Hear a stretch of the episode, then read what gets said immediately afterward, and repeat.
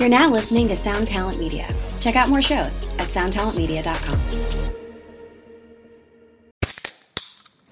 Hey, what's up, everyone? I'm Matt McGachy, the vocalist of Cryptopsy and the host of the Vox and Hops Metal Podcast, where I sit down with fellow metal musicians. We talk all about their lives and music while sharing killer craft beers. If you've ever wanted to sneak backstage and share a beer with one of your favorite musicians, well, Vox and Hops is the podcast for you. This week on the podcast, I dropped an amazing episode with Dom Grimal of The Last Felony, Ion Dissonance, and Cryptopsy. There is this episode and over 450 other ones to help you enjoy life, metal, and craft beer. So what are you waiting for? It's time to become a Vox and Hops head. Cheers!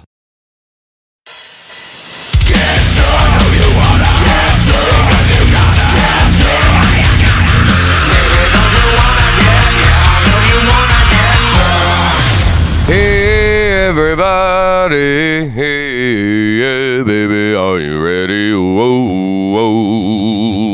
Hey everybody, welcome back to the Get Tucked podcast presented by AGS Grading. AGS is the first grading company with an AI grading system. No more leaving it up to chance if the grader is in a bad mood that day. Fast turnaround and the best prices in the United States of fucking America. There is no better place to have your Pokemon, Yu-Gi-Oh, or sports cards graded.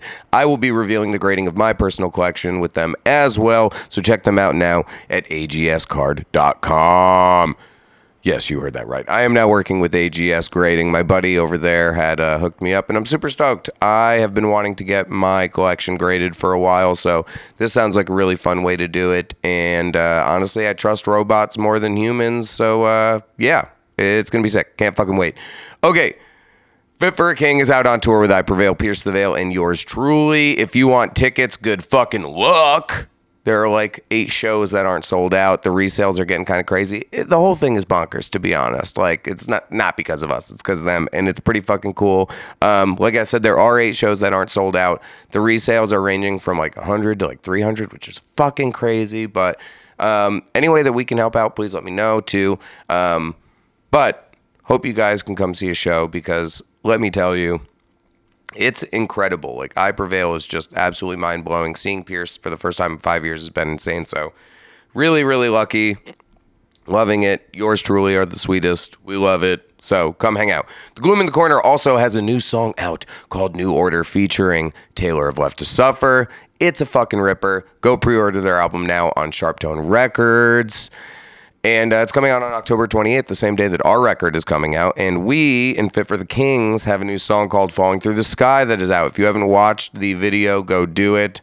It is my favorite Fit song yet, I think. Um, it just is really nice to hear the way that Kirby is, has been able to express himself on this album. And I think that you guys are all going to really enjoy it. But um, this week on the show, we have my friend, my keeper, my guitar tech, Jonathan Rechsteiner.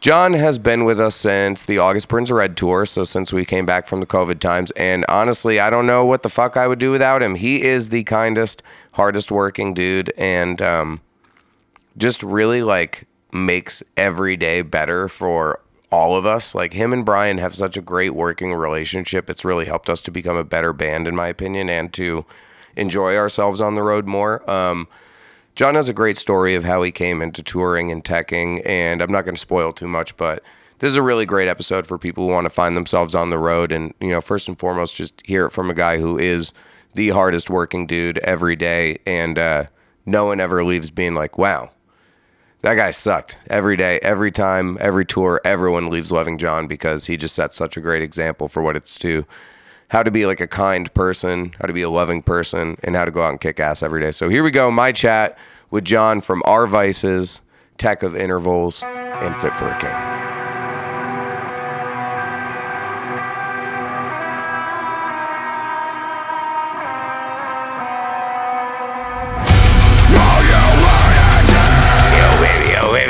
John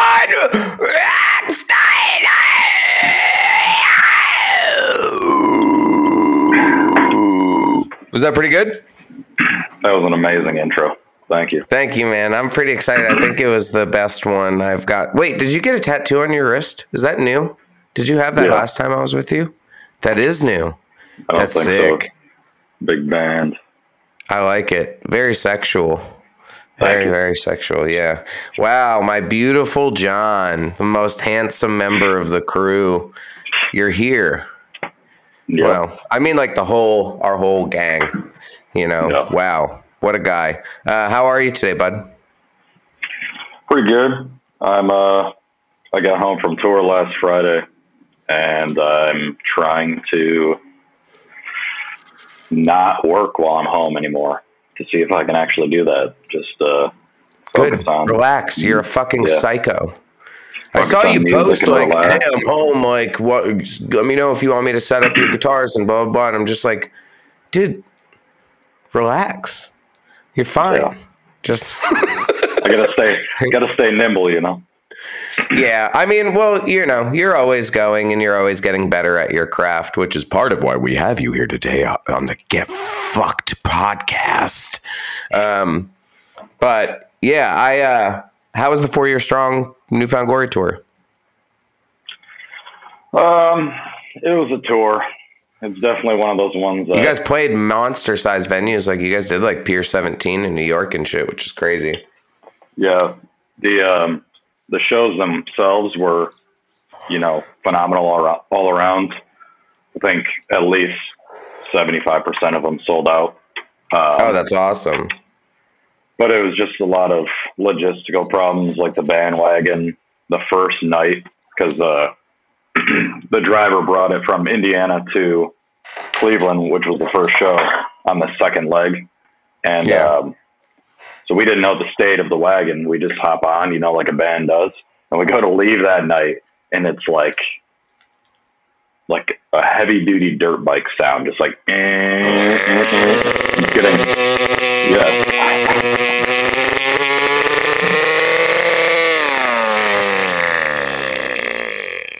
Pretty much like that. There you go. Yep. Times times ten in a diesel truck. So If people didn't know, I'm a dirt bike, by the way. Um, but continue. but uh, so it was like deafening loud. Um, so we we were like, oh, something's wrong. We need to stop and figure this out. So we luckily stopped ten minutes down the road. Uh, TM made some quick decisions to have the bus ride with New Found so they could make it to the show, and then finally got a hold of bandwagon. They said, yeah, that sounds really bad. Don't drive it. So we had to get a U-Haul, transfer over all the gear into the U-Haul truck, and then I drove seven and a half hours from Cleveland to Milwaukee to make the next show happen. Turns out whatever was wrong with the wagon wasn't fixable. So then I spent three weeks on the tour sleeping with earplugs in because the bus was just so deafening loud every day. So yeah, Fucking hell. normal tour aspects, you know, uh, working hard, working late, all that stuff. On top of it, you've got terrible sleep every single night. It was uh, pretty brutal. But- yeah, I think loud noise is about as uh, rough as um, no AC, where it's Yeah. just like, regardless, super fucking difficult to sleep. And um, man, that sounds really challenging. That is not Yeah. fun. I'm sorry to hear that. Um, yeah, I But think with prevent- how many people are touring right now, um, it's so hard to keep up on maintenance on even just getting rentals on bandwagons, buses, and stuff like that, let alone like keeping everything tip top because Yeah. everyone and their fucking mom is on the road. Which you know very well because they call you every week and ask you to fucking work. And then I'm like, hey, go fuck yourself. I'm going to fucking kill you and stab you in the fucking face if you take my John.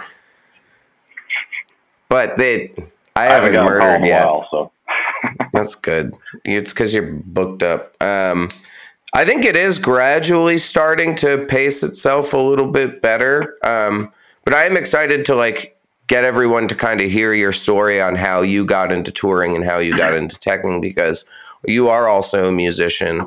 You Yeah. make this kind of music. You're surrounded by these kind of people. And the um, last person I interviewed was Sarah Hollick. And Sarah had a similar thing to you where not only do you have a skill to offer, but right place, right time, right people. Where yeah. um, for you, we, uh, you know, I guess your your intro to getting out here uh, was I See Stars. Yep. Um, for those that are listening, you live with one of the members of the band. And even before then, had you just known them in the area? Were you already friends with them before the band took off? How was your relationship with them built? Um, so my band, Our Vices, we got started way back in 2013. I'm from Grand Blanc originally, which is up by the Flint area. It's about an hour from Detroit. So we're just doing our thing up there, you know, and then we're like, hey, we should probably play some shows out of the area. So we come down to Pontiac, play a show at the Crofoot, and our good friend Conrad, this was like uh, 2015, I think. Our, our friend Conrad came up to my band after the show because we opened up for I See Stars just on a whim through the promoter there. And uh, he came up to us after the show and he was like, Did you guys sell tickets or did you not sell tickets? um, I think they gave us like 20, but it was going to sell out anyways. So, That's tight. yeah. Um, Um, you're saying, sorry. But yeah, so we finished the show and he came up to us afterwards and he was like, Oh, you guys are from here? I totally thought you were on the tour. You were super pro, really good. I want to get to know you. Um, so then we built a relationship with our friend Conrad. He introduced me to the band and so on and so forth. So from time to time, I would come down and, you know, hang out and do whatever. And then I got hired at St. Andrews, and that's when it really started snowballing because when you're working at a music venue, you're seeing people in the industry every single day.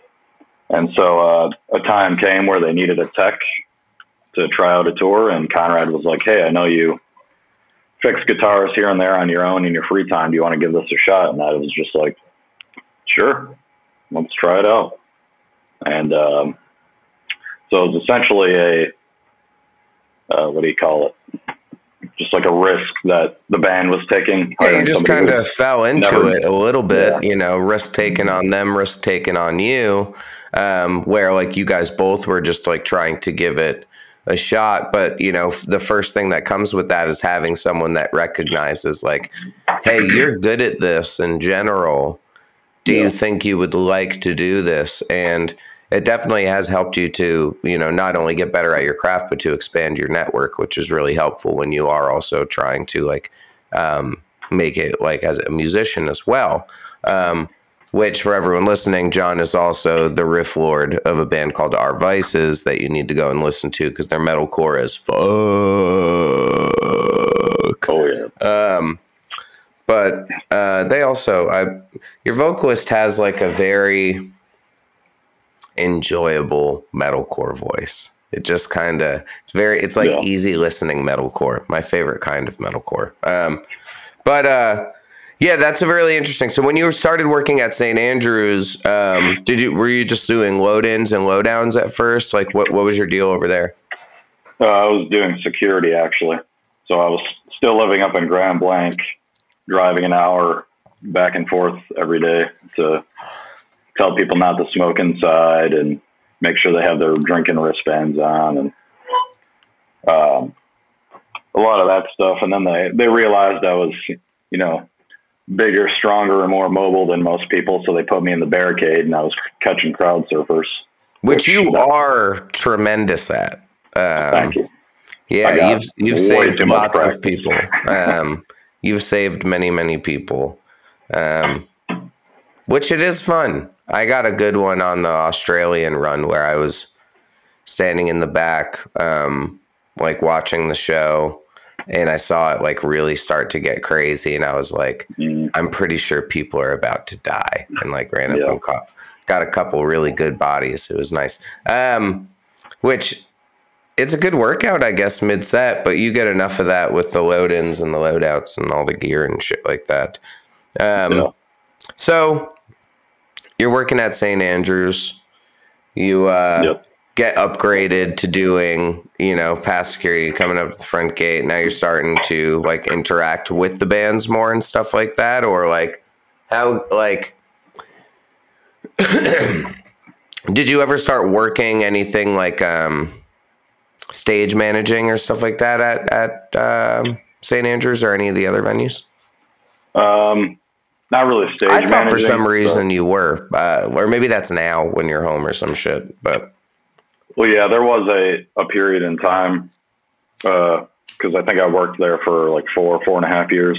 Towards the end of it, I uh, became a production assistant for a little while, and then unfortunately they needed somebody that doesn't tour in that position. So I Yeah. had to I had to go back to doing loading stuff.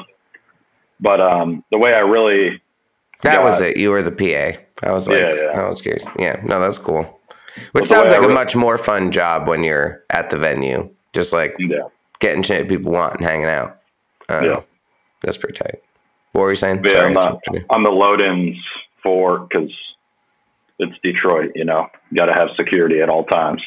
Um, for the load-ins, there was a, a security person who would be there the whole time, and you're essentially watching every single person, every single thing of gear that comes in through the door. So I was there Oh, yeah. from you know 11 a.m. to midnight, watching the whole thing happen, and I really I, I soaked it all in and learned everything I could from what other people did. And when they didn't do things correctly, I learned from that as well.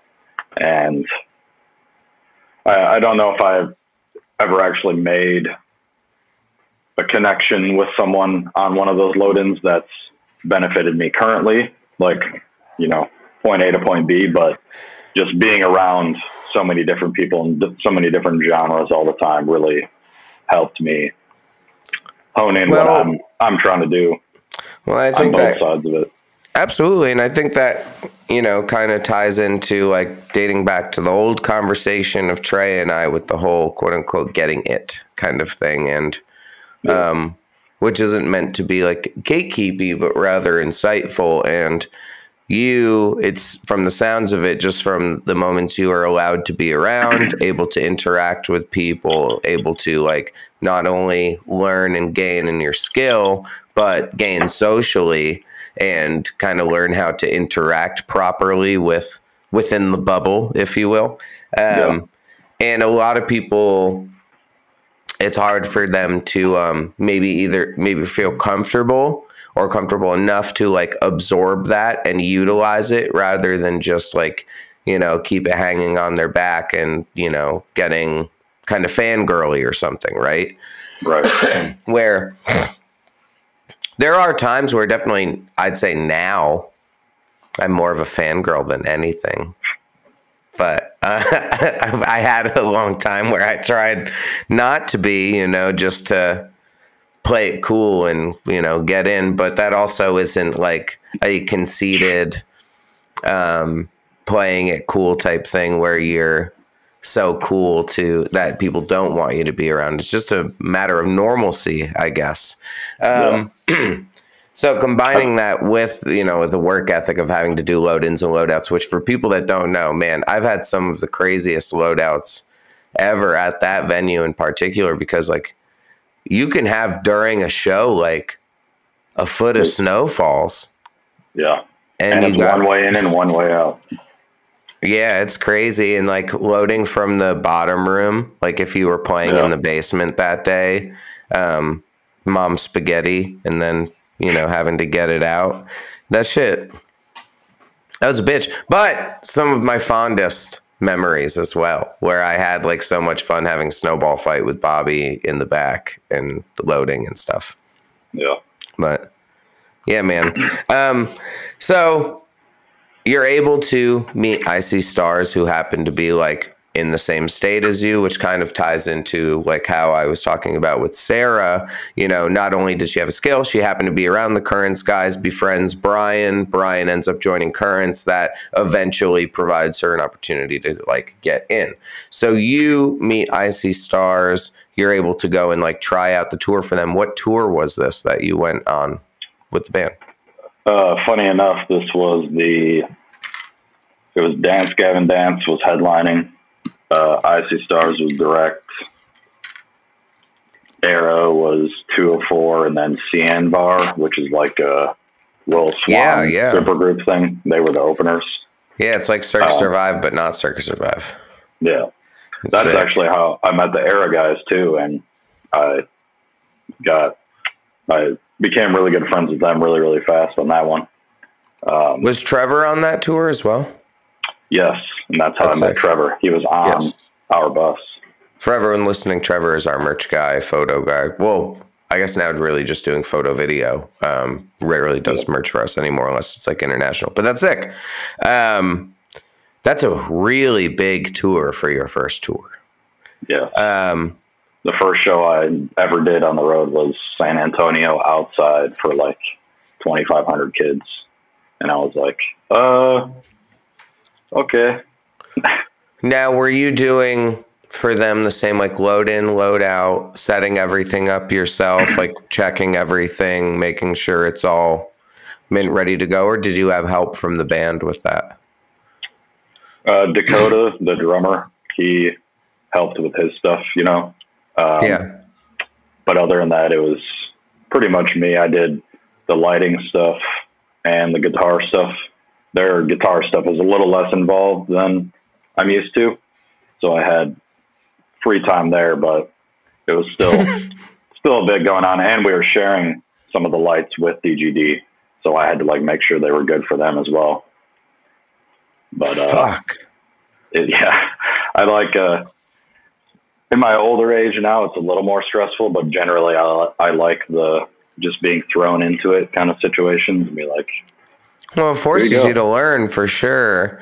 Um, But I will say that would be tough for a lot of people to be able to handle that much pressure at once. But also going with that, you have to have a lot of knowledge. Where, say, you know, if I see stars is well, they're having you help with setting up lights. Okay, that's one piece of you know information you have to have in your brain that you may or may not have, and if you don't, you better pick it up quick. yeah, Then when you're talking about guitar stuff, even if it's simple, it's probably still digital. Knowing your ins and outs, knowing what you're using. Is it Axe-FX? Is it Kemper? How do you turn it on? How do you use it? How do you make sure it's working properly? yeah, Is our MIDI switching working today? Or is our channel switching working today? You know, a lot of this stuff adds up. And sure, you make it look easy. Like you're able to just like, oh, I plug everything in and I bop through it. And it's blah, blah, blah. So fast for me.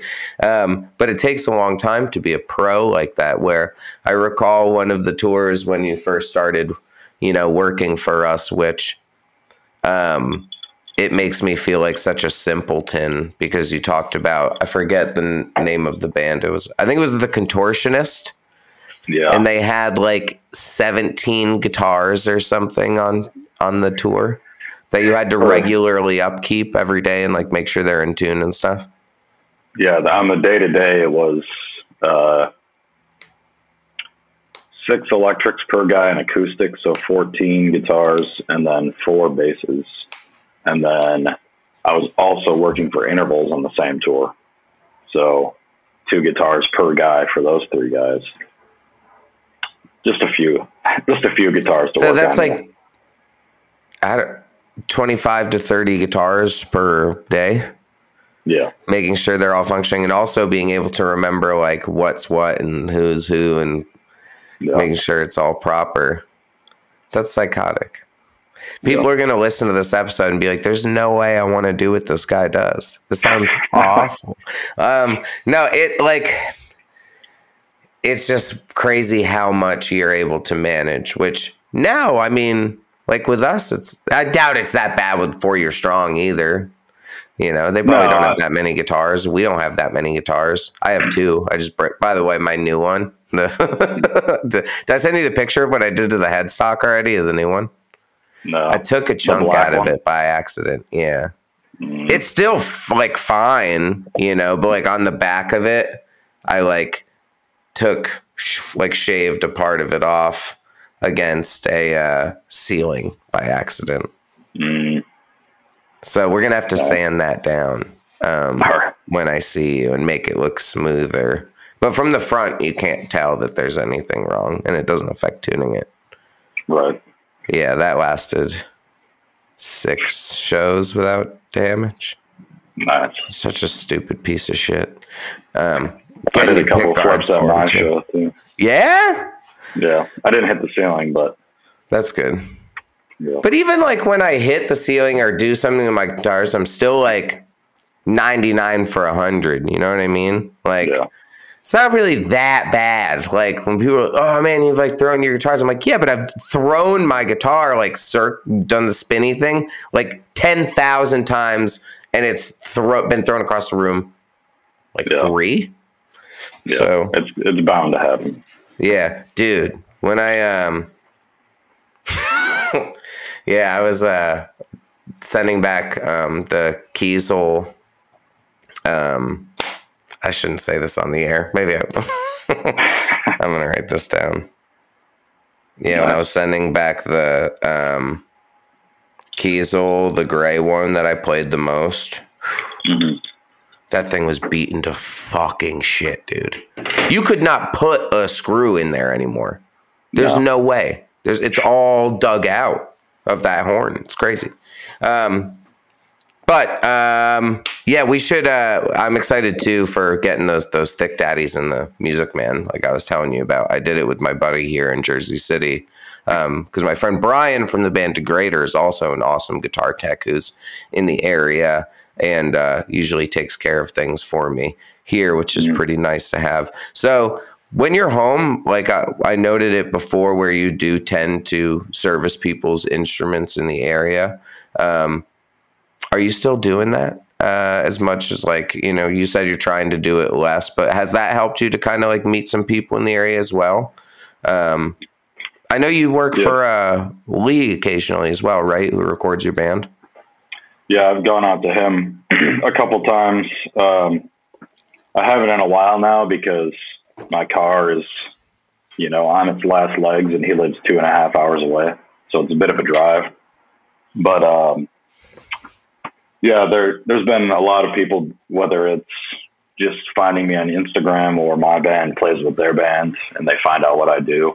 Um, and I've kind of made my the back room in my house my little workstation, and people drop them off, and generally it's just you know setups, um, and the people tend to come to me for this type of genre stuff because they're showing up with drop, you know, F, massive strings, super long scales, and a lot of the people that are at these regular guitar shops or even Guitar Center, they're like, I've never heard of this tuning before. I, don't think I can do that.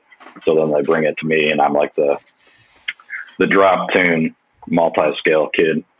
But Yeah, you really can't just like go to a guitar center anymore and have your stuff set up for for tunings like that. I mean, let alone getting the strings from there for tunings like that is also just as difficult. I think, you know, usually you can find like Mammoth Slinkies, which like go to a 72 and are like a six or seven pack and very Yeah. useful. But, you know, it's difficult in general to get like the heavy end with, you know, a standard production.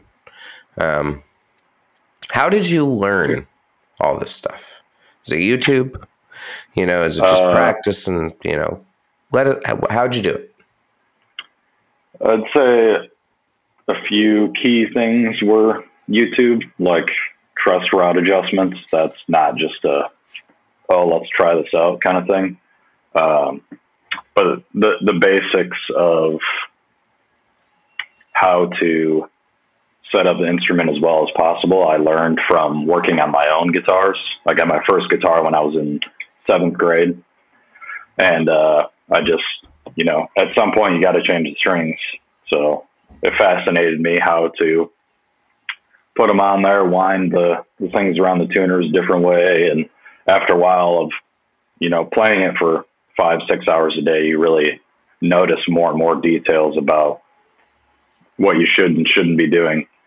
So I'd say the majority of it was messing around on my own instruments, seeing what I like to, you know, feel in my hands and comparing that with other people. Uh, the bass player in my band, Colin, he's he he started on guitar before bass as well, and he is, in my opinion, as good, if not better, player than me. And so I really, over the years, took his opinion on, oh, does this feel good? Should we do this? Blah blah. blah. Uh, so yeah, it was a lot of messing around on my own, a few YouTube videos here and there to make sure I was doing things correctly and not completely ruining an instrument.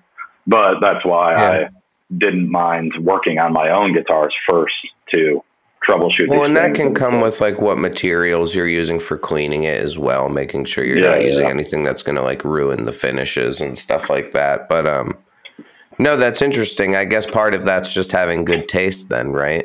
Where you're Yeah. able to like learn and adjust based off of what you think it's supposed to feel like. And, you know, that also is like within a window because you want a guitar to be intonated. And there's certain ways where, you know, if your setup sucks and the guitar is not intonated well, yeah, it's all like, you know, kind of lives together in the same dirty pool.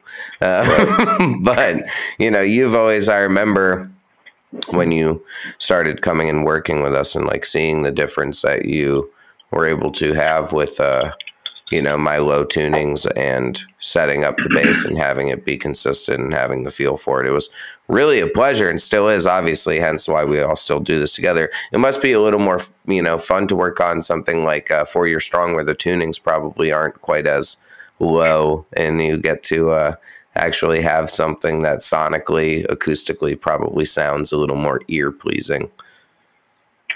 Yeah, they have uh, they have their quirks.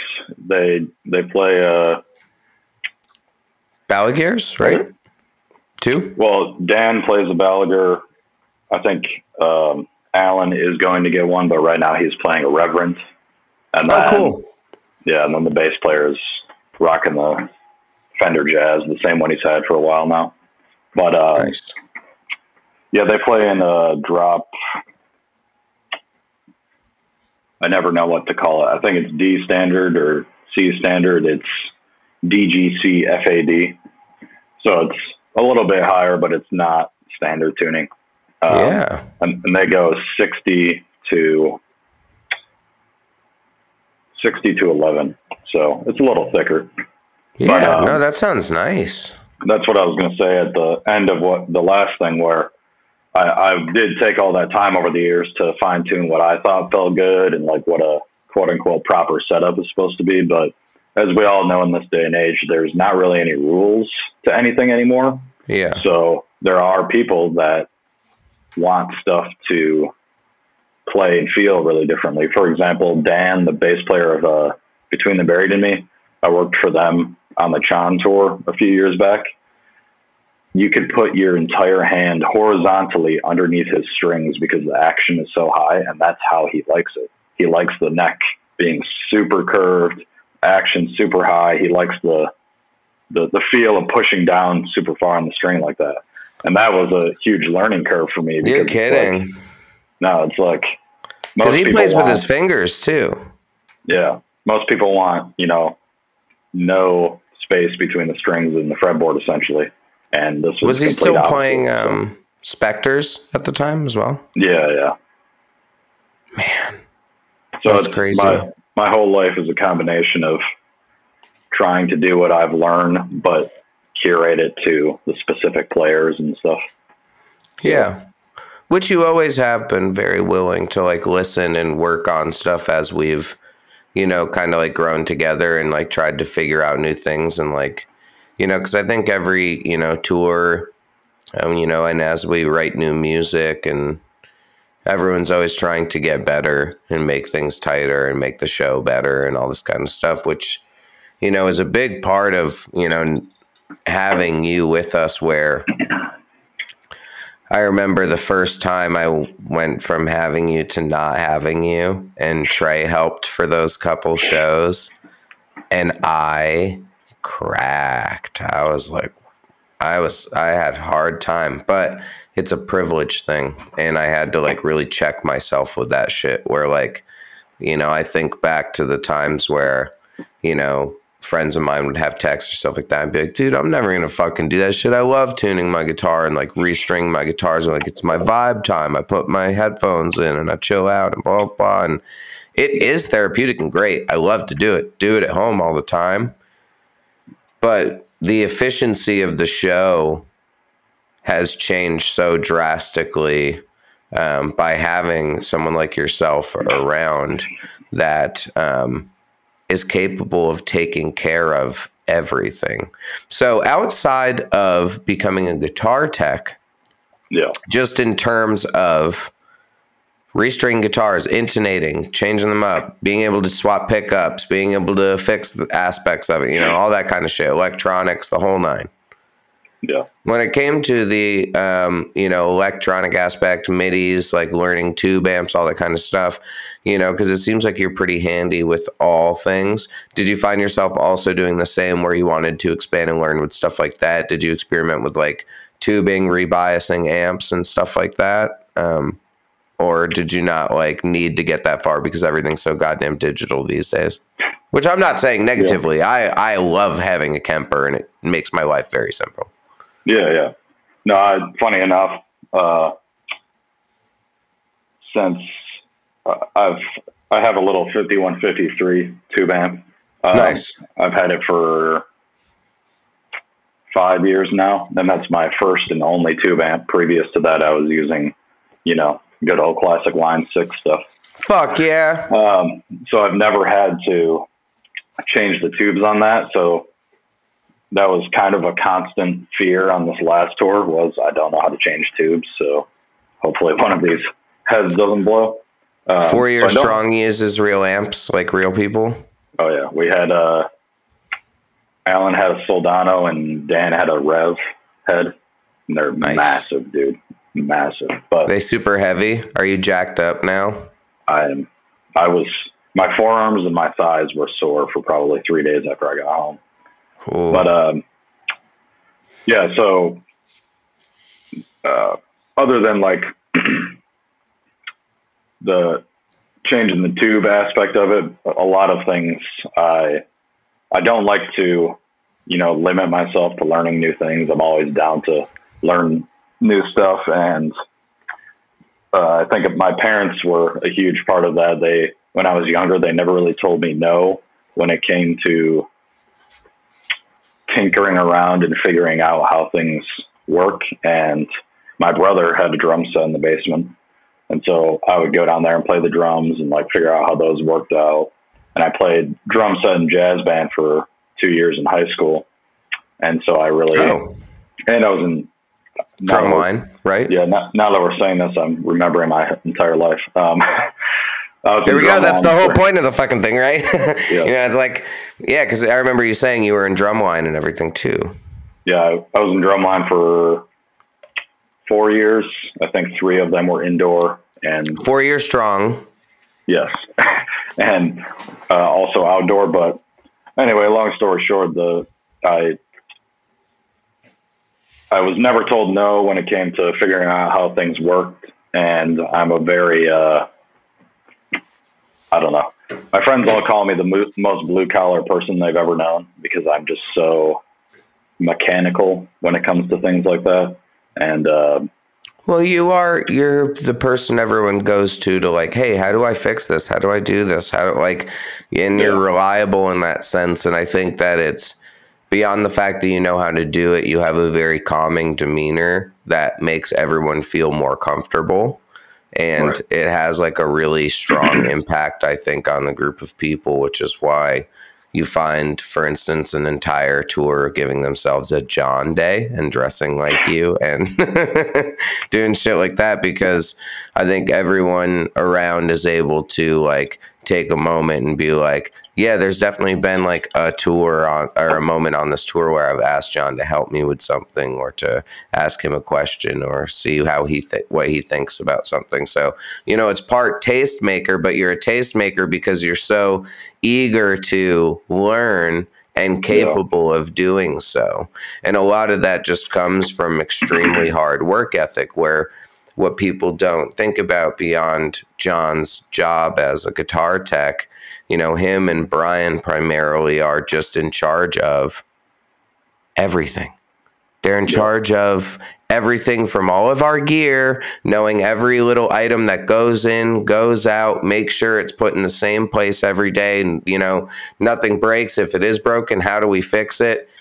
Because in general, you know, the artist is going to perform and they're Yeah. not necessarily thinking about all of these things all the time. So, he has along with brian and you know whoever is doing merch on the tour um, whether it be mikey or carlos or trev they have the longest fucking days out of anybody it's a fucking 12 hour day every day for the Yeah. whole fucking run and then you wonder why like you know those people they just need on the days off you guys really deserve and need a break because the musician if that be the case where you guys are loading in loading out taking care of everything musician is working for an hour or two Yeah. with checks and everything maybe a vip stuff like that so it you take on so much responsibility that allows that person an ability to i definitely enjoy tour more now. Um, not like i always loved it. I'm not saying i've never loved tour. I've always loved tour. But having you out with me allows me to like really live like a, a much more pleasing existence as I get older. Like I have more time to call my wife three times a day and like actually keep my relationship with her and like Right. all that kind of stuff. It feeds into everyone's life in such a positive way. And I, you know, it's interesting. I think stuff like that gets overlooked where, you know, times when I mention Brian, I just like at this point, point, I'm like, yeah, he's just the keeper of my life. He just like takes care of everything. Like, you know, is Yeah. basically like, you know, Brian takes bullets for the band to just like make sure the band is satisfied and happy. But, you know, it's because he can, because he's like strong and he's calm and he's smart and he's capable. So How long it's a really, guys? I met up with him the other day in Arizona, and I think we talked about it, but I totally forgot. I want to say six years, but I mm-hmm. think it's maybe five. Ever Gotcha. since we did the Word Alive tour. So let me see if I can Google it real quick because I don't have that poster up in my room, which I wish I did. Um,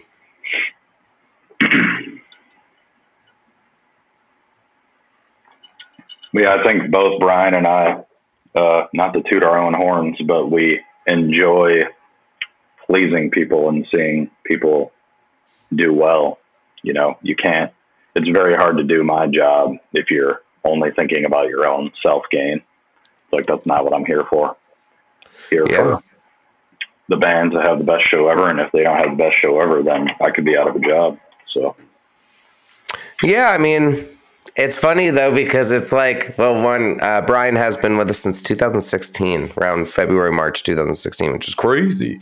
But um, yeah, it's just funny because now even like the stuff that did stress me out back in the day, like I remember we were playing the Worcester show, and uh, my bass went flying. oh, you're And talking I about the Metalcore Mania show? Yeah, the the you know greatest day with us, Polaris, Alpha Wolf, everybody and their mom. It was amazing. But I'm playing. I'm so excited, and of course, uh, this show of all shows because this has only happened like three times. I think bass goes flying across the fucking stage, and uh, I was just like, "Yeah, where's John? There's John." And I just smiled and walked it over to you, and just like, "It doesn't matter. It's fine. Everything will be fine." Uh, Like, because it just wasn't time to stress, and I think that that's the perk of it. So it's cool too. Getting back to out off of this uh, lovely but uh, long tangent Yeah. You've been able to amass this knowledge over the years by just like putting your hands in, figuring it out, using resources like people, but also YouTube, which is fantastic. And a lot of people these days, I think, when it comes to getting on the road and being able to work with bands and find themselves into something that does end up being a career and like is, you know, long lasting, because to be frank, teching is like forever. Like a band can come and go, but if you're great working with artists, you will Right. continue to get jobs. It's just a fact. Tour managers, front of house, photo, merch, all of it. Like you'll keep getting jobs. You don't have to work for the same band for your whole career Right. but I hope you do. John, please never leave me. But um it, it's such an interesting thing to have to uh like put all of that shit together um and have to like find the best way to like necessarily navigate it. So at the time, like you were definitely a fan of metalcore. You like making this kind of music and stuff like that. So I'm sure like touring with I See Stars was like, fuck, I get to go out and dance Gavin Dance tour and like be with this band. That's fucking sick. I'm glad Yeah. cool. Like, um, First one, and we don't have to get like too into details. Did you eat it pretty hard financially on the first one? Did you not take a lot of money and stuff like that to like just get on the road and do it? Oh yeah. The uh since Brent, he's the guitar player, he's the one that lives with me. Um, Yeah. The first time I went out, I got two fifty a week, and the joke is, next time I work with them, it's going to be two fifty one. So whenever we, whenever we joke about, it, it's like, hey, see you next week for two fifty one. But uh, Did you only ever tech for them the one time? Yeah, because a combination of uh, then I got hooked up with the intervals contortionist thing, and they haven't really done Yeah, they don't tour too much. Yeah, Put out a new album. Hey, I see stars. If you're fucking listening, which you might, I don't know if you will, probably not, maybe. Brent, put out some new music. See, state state of the scene. They bitch about it all the time in a nice. I don't mean bitch in a negative way because they rock. They're great. is that that Twitter Love page? Yeah, they're hilarious. They're also a podcast. They're like Oh, my gotcha. favorite scene podcast because they are actually interested in smaller artists. Like Mm-hmm. they play shit that I've never heard of on their show all the time, and I think that's awesome. Because I'm a music elitist, and I think I've heard of every band ever. And uh, they constantly teach me that I haven't.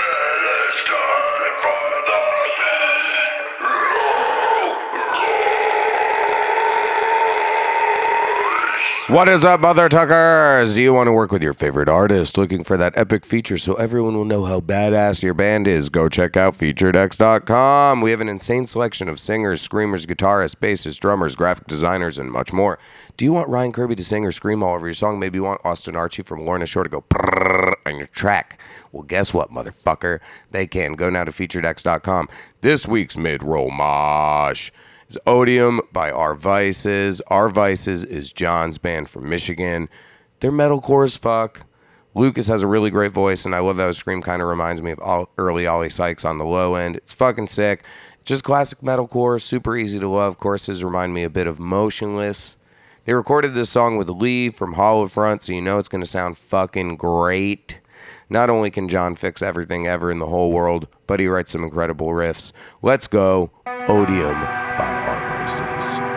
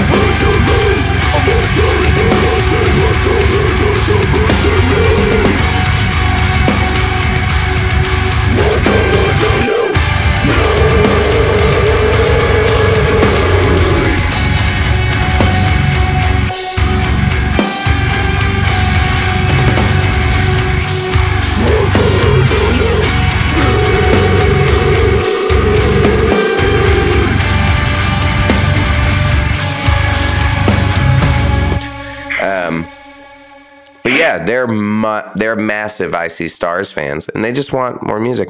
Plus, wasn't Treehouse the last one? Yeah.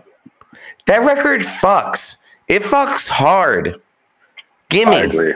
But that's enough. I'll have I'll ask him if he'll be on the show sometime so I can bitch at him myself. Yeah. That'll be better. Um, that would be fun. So Brent, also if you're listening, anyone in I See Stars, if you fucking if you fucking listen to this, I wanna I wanna have you on my show. Yeah. That'd be pretty cool. It'd be fun. Um, enough of that band though. So But yeah, the, as you've gone, have pardon, what were you gonna say?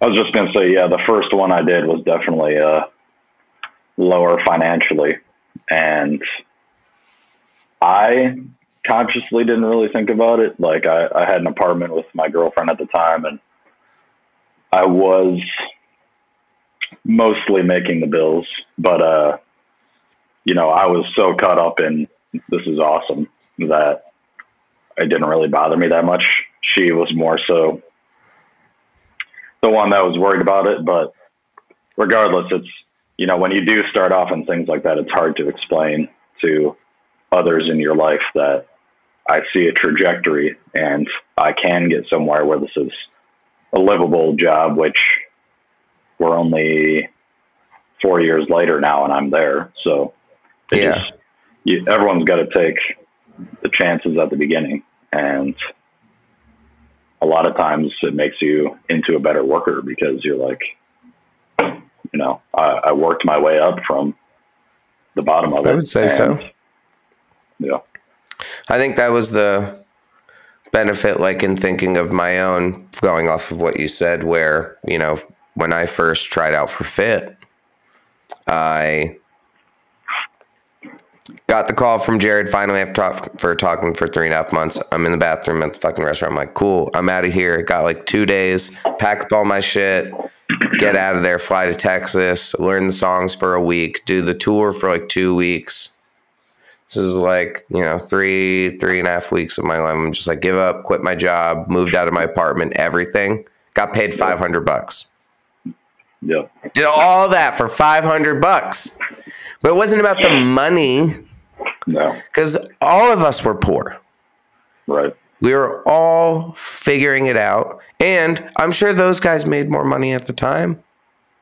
They were just figuring it out. Actually, you know what? I bet you they didn't, to be honest. Um, but, uh, you know, like they always, I will say, because of when I got involved in the band, it was always, an, you know, an equal treatment because we were all in the shit. We were getting like $150 a day to play you know, Right. something tiny. And like, sure, we had, you know, they put out Creation Destruction, the best fucking Fit for a King record ever. Oh my God, it's so fucking good. Uh, It is really good. Shut the fuck up, though. You're an idiot. This new one's way better. And Dark Skies is definitely better than Creation Destruction as well. But I'm not here to tell you that, but I am. Not you, John. Everyone else that's listening, where they say those comments. It's like one out of every two billion anyway. So, fuck yeah, like two billion people have heard of our band. I wish. Imagine that. Wow. Yeah. Then we'd have fucking money in the bank. You know what I'm saying? We'd be fucking. We'd be doing cool shit. Maybe we'd be on that like falling in reverse private jet life because that's some cool shit. When you see a band that gets to private jets, I'm like, wow, maybe, maybe someday. I doubt it, but maybe we'll try. I don't know. Um, so I think that's a good lesson for everybody to take into account is a lot of this stuff, you know, not everybody is going to be able to like, you know, have a friend who intros you to I See Stars or has a, you know, you're friends with, you know, currents because you've known someone in their band for a long time or whatever. But there is a chance. And part of it that does come also with is asking. And maybe you do have a friend, the person listening, that does know someone that's in a band and you would like to take a shot. You're not interested in the money. You want to get on the road. You want to prove, hey, I like it out here to yourself and prove to the people that you want to work for, hey, I'm good at this fucking job. And other people will hear that and hear of it, which going from something like I See Stars to doing intervals in The Contortionist, what the fuck? like that's just difficulty to the max. Like that's going from like, okay, I had a lot to do. Now I have like an insane amount of workload. Um, but after you did that band, where'd you go from there after doing like intervals? You stayed with Aaron. You're still with Aaron. You still tour with Aaron as much as you can. Um, yeah. So um, the first one, obviously, I got through my friend Conrad, and then I honestly didn't know after my first tour if I was going to do one again because these guys weren't really doing much. And even though I did talk with the guys in Dance Gavin Dance and Era and such, DGD already had a full crew. Era didn't have enough money to pay somebody. So I was kind of like, I don't, I don't really know if I'm going to be able to do this again. And then I had a sound guy. I don't know if you know Andrew Demercurio. He works at Detroit venues. He's got a big beard. Anyway, he. I might. Actually, yeah, I think I know who you're talking about. Yeah, he's he's a production manager at the Crofoot yeah. now. But um, he was the one who texted me and was like, "Hey, there's a there's a tour contortionist and intervals. It happens in a week and a half, and they both need a tech. Do you want to do it?" I was just like, "Sure, why not?" So got on that one, and obviously, as we talked about, the the workload was insane, and um, to my benefit that really uh, impressed Aaron, and that's when he was like, "Wow, I got to keep this guy going." So I did the contortionist intervals one, and then I believe the next one was Veil of Maya intervals, but I was only working for intervals again. That's nice. And then Sean BT Bam intervals I can't remember how that conversation came up to double up because I was working for BT BAM and intervals on that one. Um, but yeah, other than you guys, uh, Aaron is definitely who I've worked for the most. Um, oh yeah. And then I got the four year strong gig in February of 2020, and we know how all and that's one. from the same management and stuff like that because inter- intervals and four year strong are managed by the same person. Yeah. Um, which also goes back to work ethic. People yeah. saying, "Hey, I really enjoy this person," and they hear that consistently. So when a different band does ask, management can very easily go, "Well, I have a guy." Right. Um, that's fantastic. Yeah, um, Rich, Rich, who works for both of them, is definitely very fond of me, and he tries to give me as much work as I can. Badass dude and uh, super sick manager. Um, yeah. Yeah, that's awesome, man. Um, so I guess when it came to, um, you know, like going and and uh, being on the road back and forth, like with all of these different bands, like you are now, is it tough to balance the work home life a little bit where do you end up finding yourself just on the road all the time? Yeah i will definitely say uh, it has uh, been more difficult than ever before because i am gone so frequently. Um, and on top of that i have a girlfriend who is in chicago so i'm balancing a long distance relationship and touring and wanting to be home. Yeah. So yeah, you uh, do. Yeah, you do. It's uh every time I come home, I kind of have the first couple of days of just like, what is going on? I, I don't know how to function. You know, not having a strict daily schedule, and I try to relax, but then I get bored and I want to work on something. So yeah, it's definitely a I think I'm still figuring it out. I don't know if you can ever truly get it figured out, but uh, yeah, it's uh. Well, I think, like you said, for four years, it's changed a lot between, you know, when you started to like, I know where, I mean, I'll, you know, our relationship and in terms of like our work relationship has changed a lot since you started working just for our band, let alone, you know, all of it in general. So, um, and in only you know what I would hope, at least on our aspect, is only positive ways. And you know, I think it's just as people continue to acknowledge how much uh, they need you, right? it's like one of those things where it's got to be you know feel good in some ways to like have a demand on you which is also very cool um so you can say now uh, on the podcast out of like us intervals fucking four year strong shit who's your favorite band bro like tell me like honestly i know it's fit for the kings because like you know we have the lord on our side and that's why you would say that because if you don't you're gonna go to hell in a handcart Yeah. I'm just kidding, John. It's fine. Um, No, I was. What were you saying?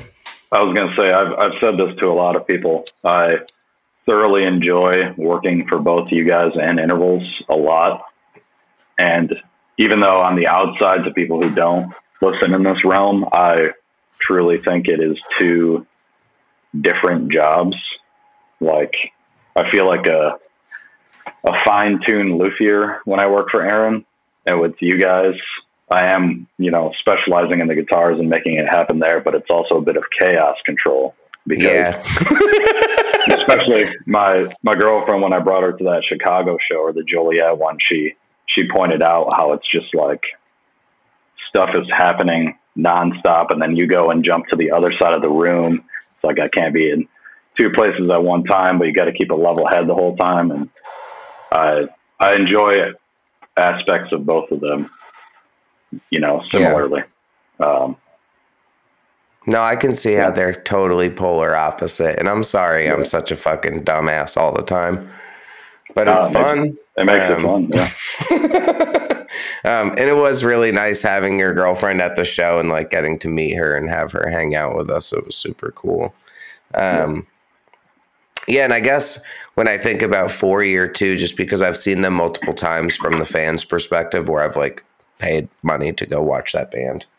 Right. Just I, you know, watching Andy and Dan be able to just sing and riff the way they do. It's crazy, man. It's got to be so much fun listening to those songs and stuff where like I have some really really fond memories with that band and they continue to make really tremendously great records. Like that one they made with Putney, I forget the name of it off the top of my head. The most So recent fun. one, Brain Pain. Yeah. It's Yeah. fucking fantastic. Really brought the riff too. Yeah, they're super, super talented guys. Even when they're screwing around, they can pull it out of nowhere. You know. Oh yeah, absolutely. Um, so if you were to recommend to someone that's listening, hey, you would like to tech for a band, work with a band, to be able to be on the road. What's your first, you know, kind of piece of advice for them? I guess would it be one, you know, if you obviously like if you're a person who plays guitar, you want to be a guitar tech, you have to have a guitar around and have something to work on. Would you say like go to YouTube, start researching and trying to, you know, find tutorials on how to clean things up where like, you know, when you brought up truss rods, for instance, it can really vary depending on the instrument. Say you have a music man and the truss rod is at the, the base of the neck, more nearest to the neck pickup Yeah. versus a Fender Jazz where you have to remove the top part and be able to get into the top of the neck in order to reverse it, and they both move in different directions. Yeah. That's one thing that you would want to be able to know. And a lot of people, if they didn't go and like watch videos or like research different instruments, they would not necessarily know that off the top of their head. Um, Right. So, yeah, what, what's kind of your advice to someone that's young and trying to get their hands dirty and figure this out? Um, I think uh, you know everyone learns a little bit differently, but um, for those types of things, definitely watching a YouTube video here and there, trying it out on your own stuff at home is a good tool.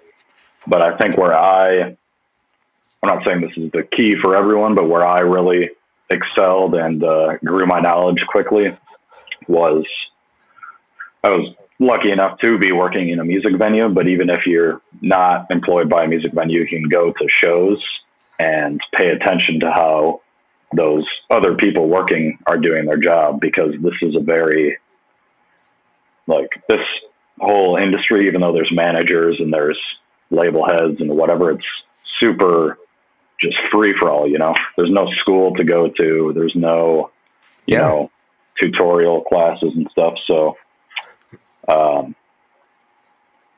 yeah, I think just uh, figuring out who in your scene or that you like to listen to has people that do well, and you can see that they do well and learn from them as much as possible. Just observing. Um, no, I think that's great advice, man, because definitely in terms of getting yourself out there there like you said there is no school for this there there there is one technically it's called full sail it's in florida and uh yeah i almost i have yeah i mean i've had plenty of friends who have gone there and it, it's i think it's uh good for learning um a chunk of information on a lot of stuff in a short period of time where you learn like 50% of a whole bunch of things rather than learning like 110% of one thing. And that's, I have not been there. I also uh, am not, um, yeah, I'm not really like into fucking school. So I'm not necessarily the guy to ask. Um, but yeah. like, for instance, one of the members of Off Road Minivan did go to Full Sail as well. And uh, so by uh, being able to ask him some questions and stuff like that, I was able to you know, talk to some other people. Regardless, it's an interesting thing, interesting school.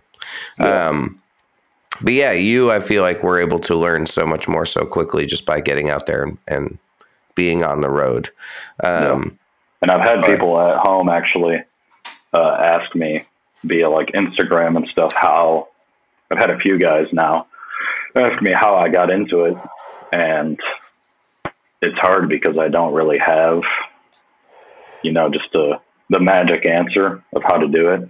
It's like you got to know people. You also got to uh, hone your craft. You got to be able to take a lot of shit sometimes, and they don't they don't teach you in YouTube videos. You know, when your drummer is 15 minutes late to the set because he got too drunk, what are you're supposed to do about it, kind of stuff. So yeah, a lot of that is just getting thrown to the fire and learning as you go.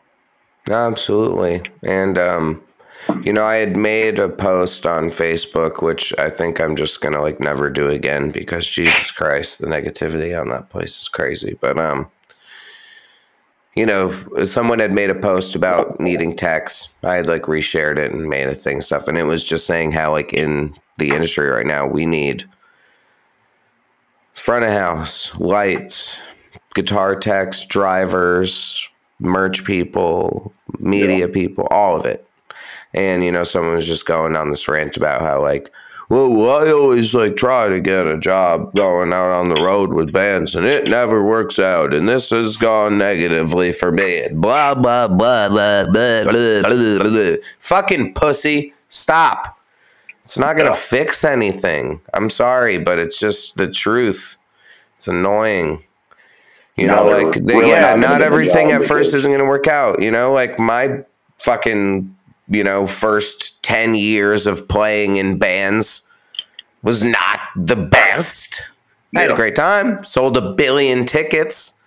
Played for a whole bunch of bands I love. Learned a lot. Didn't get me that far in terms of like those bands making it but it got me really far in terms of the experience I gained that it later helped me to be able to try out for a band called Fit for a King and then like, you know, join that band, you know what I mean? Like and and have the means to be able to like like you stated like observed people enough to be able to put myself in this situation and and you know coexist which is such a, a key part of all this kind of stuff which i think when you know the situation for instance in which you started working for us um, it was a like you were going to be on the wagon everything with us and we hardly even knew you. We only had like heard things about you through like brian and um, you know a couple people and stuff like that.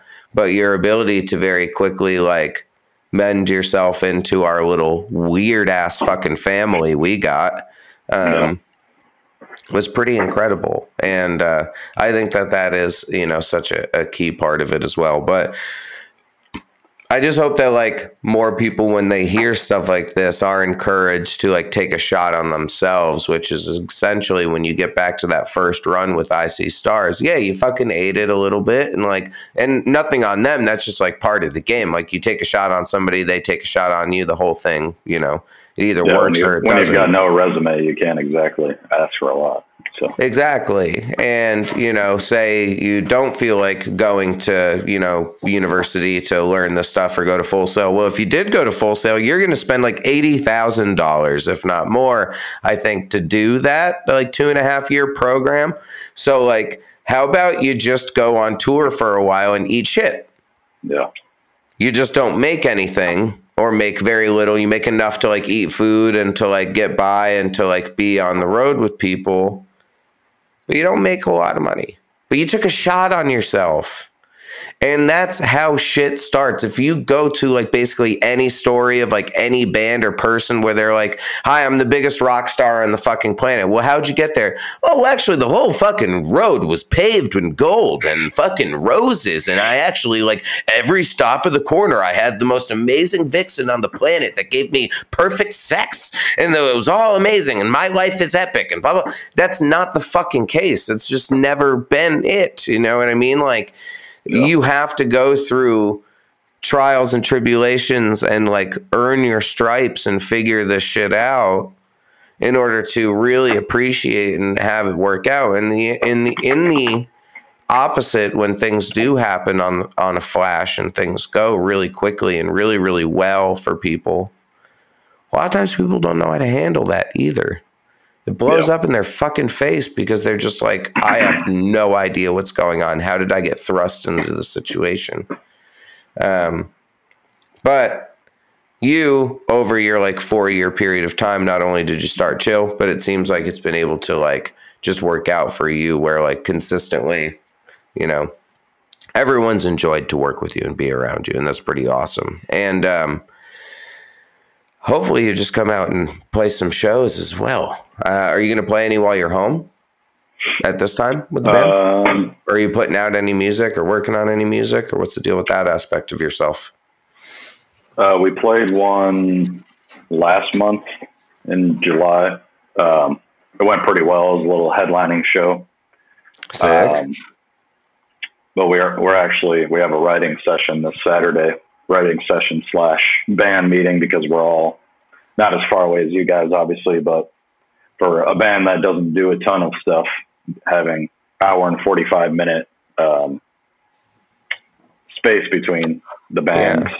makes it a little more difficult. So anyway, oh, for sure. we're we're uh, Yeah. we're figuring out how to move on to the next stuff. We have some music that's still unreleased. We just want to figure out how we want to release it. Um, and our vocalist just got married last Friday, so he's busy. Hey. Yeah, Congratulations, guy. What's his name? uh, Lucas. Congratulations, Lucas. I hope you had a good time getting fucking married. Was it fun for you? Did you honeymoon? Um, that's pretty cool. Getting married is tight. Yeah, I'm married. I have a wife. She's very nice. I, I like her. I love her. She's kind and loving and hot. Um, Yeah. yes, yes. I am a I'm I'm a dirty man for her. Um, that's pretty cool, man. Well, I'm glad you got to play a show and rip one. I mean, you play like half of God of Fire every day. Yeah. That's pretty cool. Um, which is fun for me. I really enjoy the surfing. I yeah, we are. Yeah, I'm excited for I Prevail. I feel like it's going to be really hard to not be a total fucking dumbass and break myself, which I'm finally not uh, in pain anymore. So that's good. My back, I think, is fixed. Oh, I yeah, I finally, like a few that. weeks ago. Yeah, yeah, it was it was fucked up for like a long time. I uh I started working out again couple weeks ago because it finally feels like I would go to work out and I'd start doing back stuff and I'd feel a little, well, not pain, but just like a noticeable difference in that area where I got hurt. And I was like, I don't know if it's time yet. Yeah. And now I've been like good about it. I'm not being like a total crazy beefcake. I mean, I am a total beefcake. I mean, gosh, obviously, but um, now I'm just trying not to hurt myself again because that fucking sucked. yeah. I'm never doing that again. I'm still gonna like jump on people all the time, but only like when I know they can see me Right. because that was terrible. That Thanks shit. a lot of Grand Rapids. Yeah, for real. But that's what I get for being a fucking idiot, man. You know, you get too excited. You get a back massage. You suck down an IV bag with fucking vitamins. You think you're, you know, bulletproof at that point. And uh, you wreck yourself. That's what I did. But um, that guitar that's up on the wall, is that a Les Paul? Uh, this one, Yeah. that's a X tone. It's like Oh, uh, sick. So, yeah, it's kind of like a Les Paul. It's the LTD Yeah. Les Paul. got a Bigsby on it and sprints. Dude, that's sick. Yeah, that's the is that that's not the Weinman one, right? That's pre Weinman. Uh, I'm not sure. Okay. Did you ever listen to Dillinger Escape Plan? No. Oh, okay. Band is fucking ridiculously good. Most like ah, they used to just beat the piss out of each other live. It was beautiful. Loved it. Um, well, thanks for giving some advice to the people. I really do think that there's a lot more people out there who um are like in this interim period of like, well, I want to get on the road and it would be really good for them socially and to be able to network and to find themselves the opportunity to like, you know, better themselves in general and to learn how to be on the road. But haven't found this opportunity to take on themselves necessarily yet. But, you know, there are a lot of bands where when you think about Fit for a King on Creation Destruction or Slave to Nothing or, you know, I see stars even on, you know, Treehouse and stuff like that, which is a pretty like large successful record. Yeah. Take a shot on yourself. Go ask people if you can just fucking try. Because it doesn't matter if to you as a fan, you think they're the biggest thing on the planet. You think that I that I see stars treehouse like time. You're like, wow, this is the crazy thing. I could never talk to Devin Oliver. Yeah, like I I genuinely understand that. Like that would make you nervous. I might be nervous to talk to him today, Right. but you still have to do it. And you have to try, or you ask Brent, or it doesn't matter who it is, but you find a way to get yourself involved with an artist and to just say, hey, I think I'm really good at this and I would like to try doing it for you. I'm not worried about the cash. yeah. Let me get on the road. You'd be surprised how four years later your your life is different. So it's a pretty awesome story for people to get to hear, to be able to find themselves as like, you know, if they do have a skill and they want to pursue it, fucking do it. Stop being such a pussy piece of shit. Fucking try, you little bitch ass motherfucker. I feel like I've been life. really negative to people lately on the show. I don't mean it. It's fo- it's supposed to be fun. I think it's fun. I'm having fun. Are you having fun, John? Yes. Okay. It's just motivation with profanities, you know? Absolutely. Plus, we found out today we get to go to Europe together. Oh, yeah. We're gonna fucking go eat crepes and shit and smoke pot in Amsterdam and fucking have fun. yeah. It's gonna be great. I can't wait. I can't tell you guys what we're doing yet, but it's gonna be a good one. Mad breakdowns, bro. Lots of big choruses, mad breakdowns, very metalcore, extremely metalcore. Great lineup. People are gonna love it. We're coming to Europe, bitches. Can't wait to show you. But um, dude, we're uh, our vices everywhere on the internet. People can listen to your band. Yep. Yeah. Um, new music coming soon or anything? Uh, uh, Hopefully before the end of the year. okay, that would be nice. Um, touring coming up. Just you're with me for like a while. We got. Are you doing any? Uh, we got the Prevail Pierce the Veil thing, and then we got other stuff. We can't really talk about. I'm doing those not out. three, uh, the three intervals makeup dates leading Yep. into it. Yep. And then I don't have anything in December, which is pretty normal. But Yeah, we don't either. That's yeah. And then January we're gonna go do that thing. yeah, And then after that, we don't know. But guess what's gonna happen? maybe some As house soon- shows. As soon as I find out what I'm doing, guess who Uh-huh. I'm calling? My fucking guy, John. Yeah. I'm saying, John, do you want to come do this thing with me? And then uh, hopefully you'll say yes, but you'll be like, I want double. And be like, all right, dude. John actually, fun fact, John gets paid more than uh, the band. I'm just kidding. Now imagine that though, because you are the hottest person. So really, like, we should there should be a premium on Right. it. A That'd be pretty good. Why not a hot hot guy bonus? Um, when I saw that you were hanging out with uh, Avoid, Oh, dude. I was like, "What the fuck is he on the road with them?" Which I was just jealous, but Yeah. I guess you weren't. They just you just bumped into them, but that must have been nice. I'm stoked for them in that plot and you Silent Planet tour, but again, very jealous that they get to hang out with Silent Planet again. Yeah.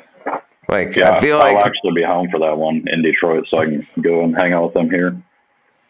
Yeah, I just wonder if they're even gonna like consider us like friends anymore. Just be like, no, we're like really good friends with Silent Planet, and now like we don't really know you guys anymore. Yeah. Chris And texted they me might. last night.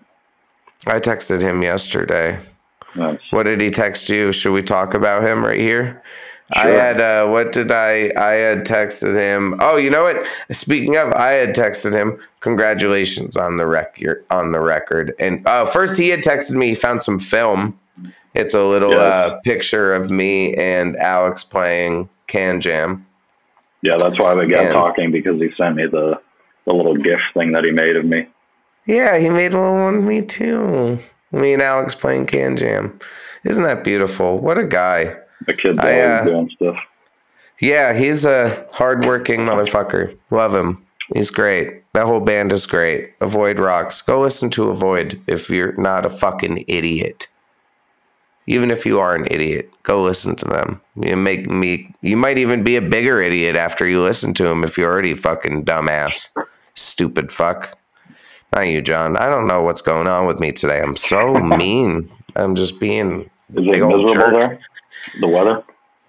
Uh, it is a little gloomy today. Speaking of which, new Gloom in the Corner song from Heaven to Hell out now. It's on YouTube on the SharpTone Records fucking YouTube channel. Go and watch it. Um, yeah, it is a little gloomy today, but I uh begin the last ten days of recording the Off Road Minivan record tomorrow, and I'm very Oh. excited. Actually, I've just been really busy. I've been working a lot, and I think my brain is exploding um, but for good reason.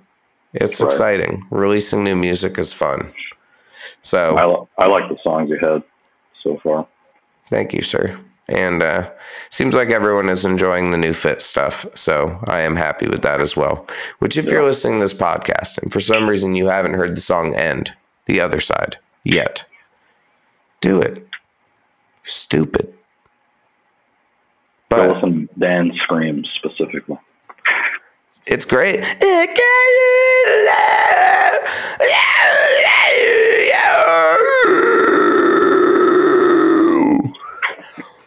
Where were you when I needed you?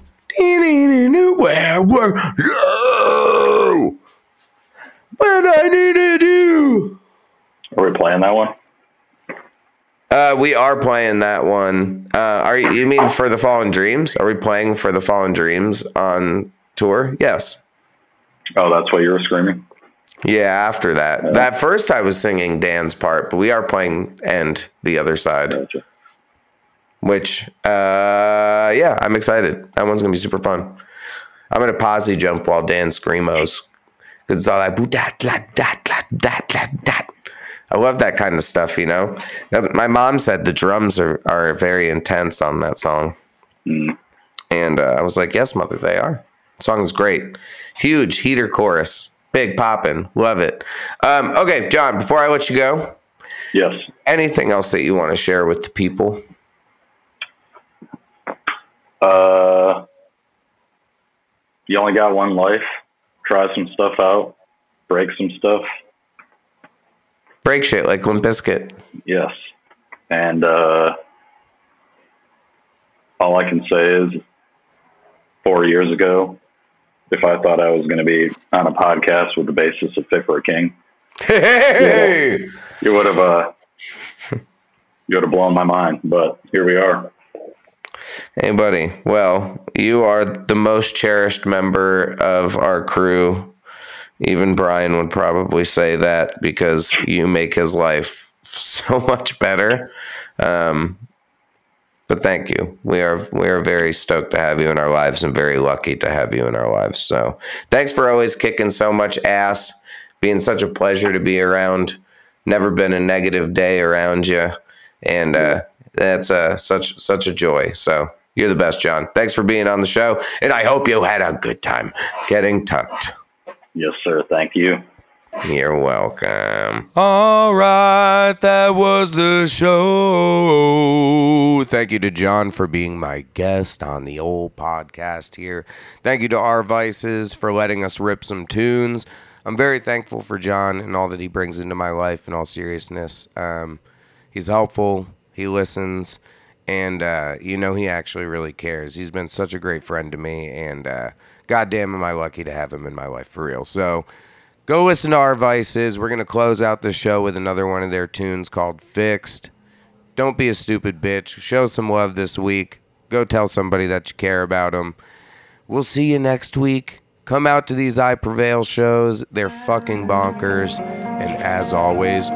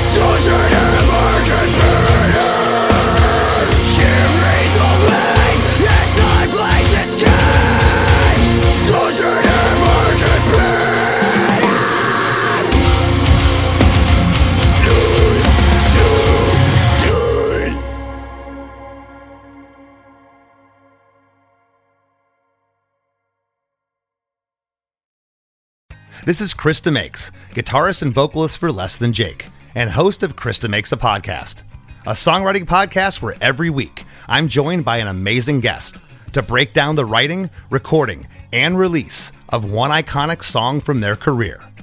In our giant evergreen back catalog of episodes, we've had rock legends such as Dee Snider and Huey Lewis, punk rock favorites like Mark Hoppus, Fat Mike, and Brett Gurewitz, and up and coming artists of today such as Liz Stokes of the Beths and Genesis Owusu. We've had guests from all genres and styles of music, and I guarantee that if you peruse our back catalog, you'll see several episodes that'll make you say, Man, I gotta hear that. Whether you're a fan of music or a creator of music yourself, you'll take away a whole new appreciation for the songs you know and love. Chris DeMakes a Podcast is available for free on all the places you could possibly listen to podcasts, and new episodes come out every Monday.